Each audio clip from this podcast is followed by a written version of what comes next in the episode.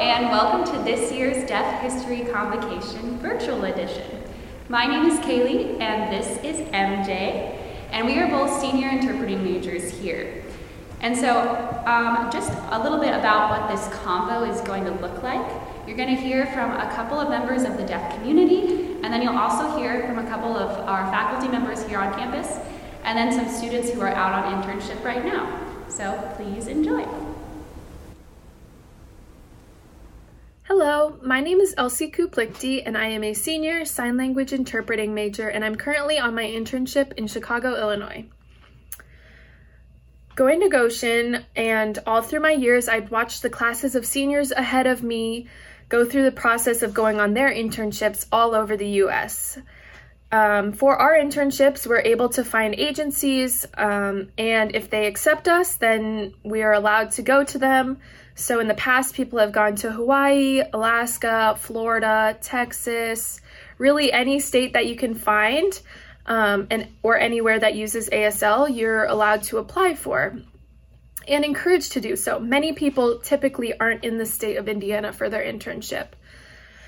This year, however, our options were very limited.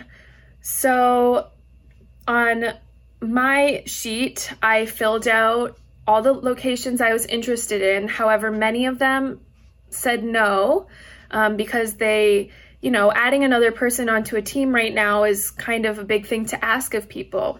I feel very grateful that I ended up being able to be here in Chicago.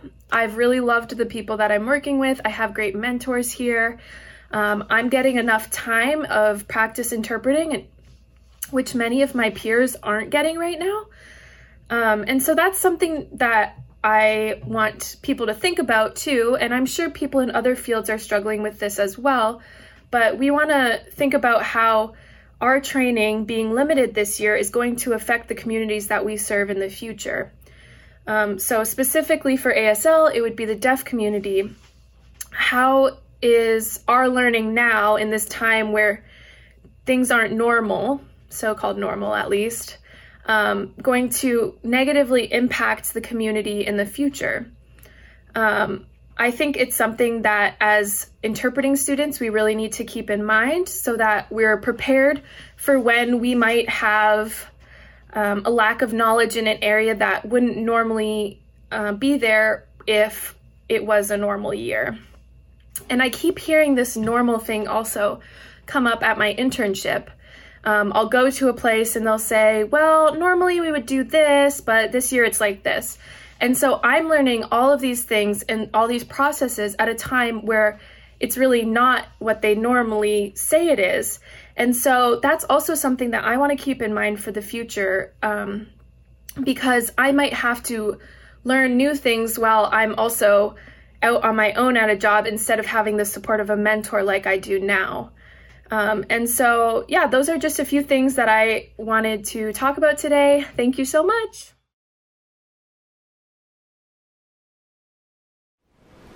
The deaf community has always endured challenges. It wasn't until the 1970s that ASL was recognized as a true language and that the deaf community actually had its own culture and subgroups.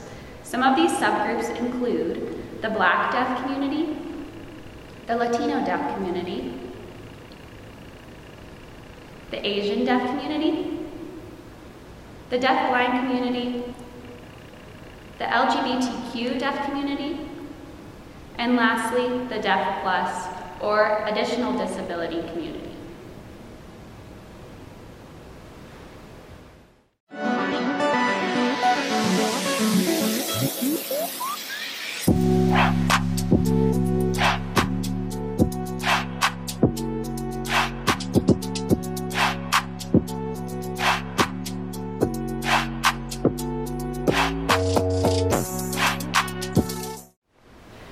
Due to the pandemic, a lot of challenges that were present before are even more present now.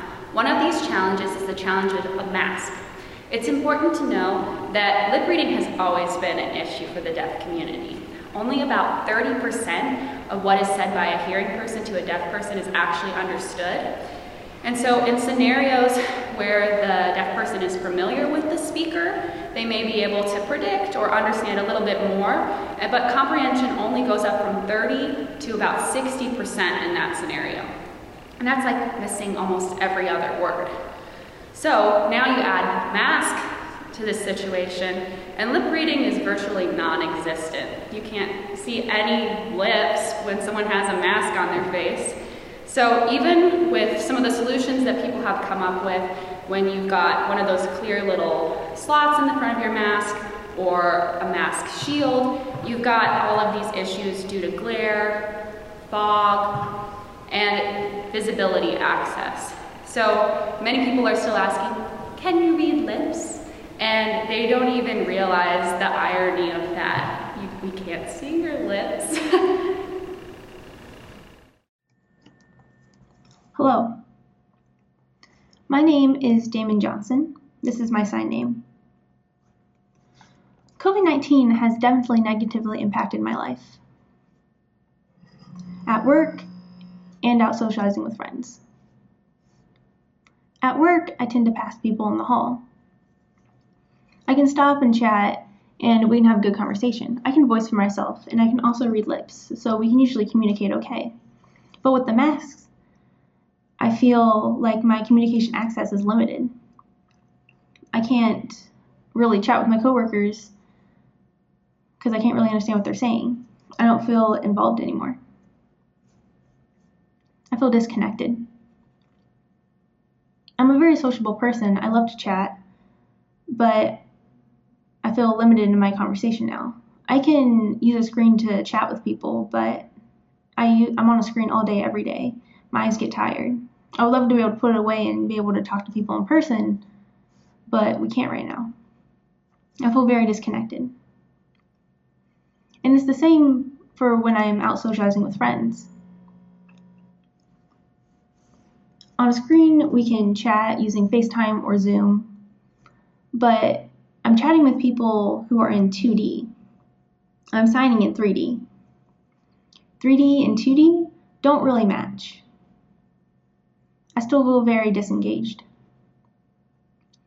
Sometimes I'll drive over to McDonald's and order some food and park in the parking lot, and a friend will come park beside me and we can roll down our windows and have a conversation. But since it's been cold where I live, we haven't really done that. But it's gotten warmer, so we can start doing that again and just have conversations in our respective cars. But COVID-19 has definitely negatively impacted my social life. I felt very disconnected throughout. It's depressing. You'd think by now that everything would be accessible, right? Well, surprise, guess not. Apparently, deaf people can't order at the drive-thru. More and more situations are popping up where deaf people are experiencing refusal of services in the drive-thru. This worker is threatening to call the police if the deaf person doesn't get out of their car and go inside. The note says, sorry, I'm gonna have to call the police. It's our policy. We can't accept orders at the window. You need to come inside. Like, I understand fast food, like the pressures of working there are immense and you're on a time crunch and all that stuff, but you're not an emergency room. Be accessible. Hi everyone, my name is Marika and I'm a senior in the Sign Language Interpreting program. This last year has been kind of challenging for me because I haven't been able to interact with deaf people, interpreters, professors, or students in the way that I used to. Because of the pandemic, all social events with the deaf community have been cancelled, learning has moved to online or virtual platforms, and we couldn't visit agencies or VRS call centers. So in a way, I feel like I'm entering the interpreting field at a slight disadvantage because of these lost opportunities, but I also don't want to complain too much because I am grateful for the opportunities that I've been given, and I still get to have an internship. I'm currently living in Seattle, and I'm an intern at the Hearing, Speech, and Deaf Center. These past 2.5 months have been full of highs and lows for me. I feel incredibly lucky to be surrounded by so many wonderful mentors, deaf people, and interns who are working to make my internship as rich and meaningful as possible. I I feel welcomed and supported here, even though I am terrified of the future. I graduate at the end of April, and I feel like I haven't gotten as much experience as I need, but I am grateful for what I've gotten to do. I've been able to do a lot of virtual observations and interpreting, but I've gotten very little in-person practice. I did recently get cleared to observe interpreters doing medical work in hospitals, so I hope I'll be able to get some in-person experience that way, but we'll see.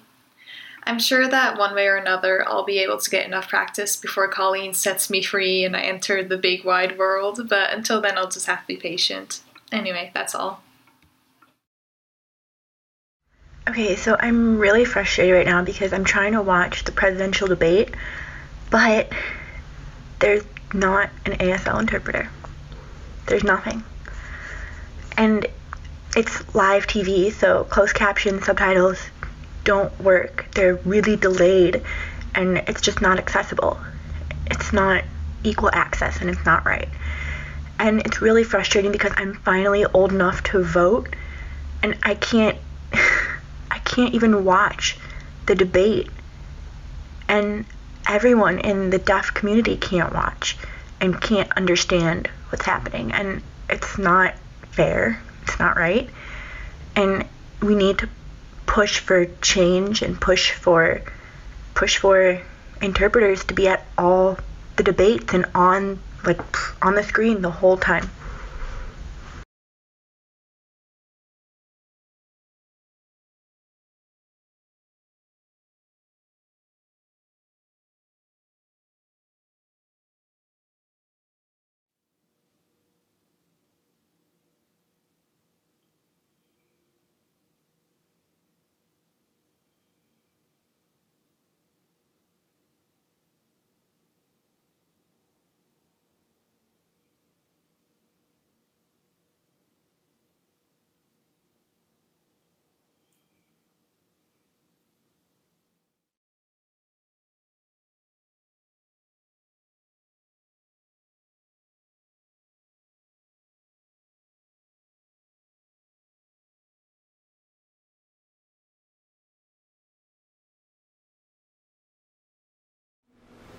Another issue of accessibility for the deaf community is with closed captioning. And this has been an issue that's been around for a long time, and we've made some progress, so I want to share a little bit of that with you. So in 1958, it finally became a requirement for movies to closed caption, but the TV industry and many others didn't follow along. So it wasn't until about 1980 that television started providing closed captions as an option for viewers. And in 2010, there was even more improvements that happened, but we're still at the stage where internet videos are not required to have closed captioning. And so often there are closed captioning tools that are automated, but they don't provide accurate captions all the time. Like there may be like gibberish words that are wrong, or often the captions will be very behind, and so you'll be watching the videos and the words won't match up. So this has become even more of an issue during the pandemic. And this is due to lots of virtual events and virtual platforms being used, such as Zoom. And so they don't really have the capability to be accurate unless someone is sitting there and typing the captions live. That's really the only way that that service would have accurate captioning. And in addition, social media platforms don't really include the ability to caption videos easily. And videos that do have that automated captioning feature, like I said, aren't always the most accurate. So because of this, some viral hashtags have been put out for some of the worst offenders. And a deaf actress, Shaylee Mansfield, actually calls this out in a video that you're going to see in just a second. And she uses the hashtag InstaCaptioning to call attention to this.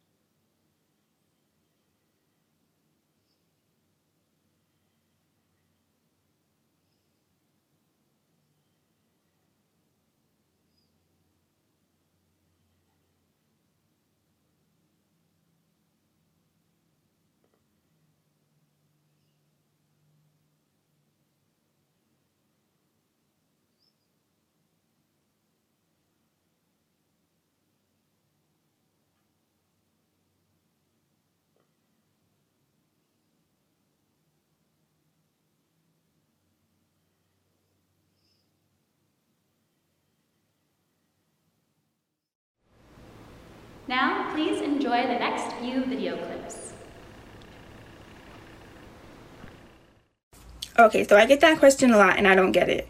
Because in other words, you're basically asking me to take away the only communication access the deaf person has on this app.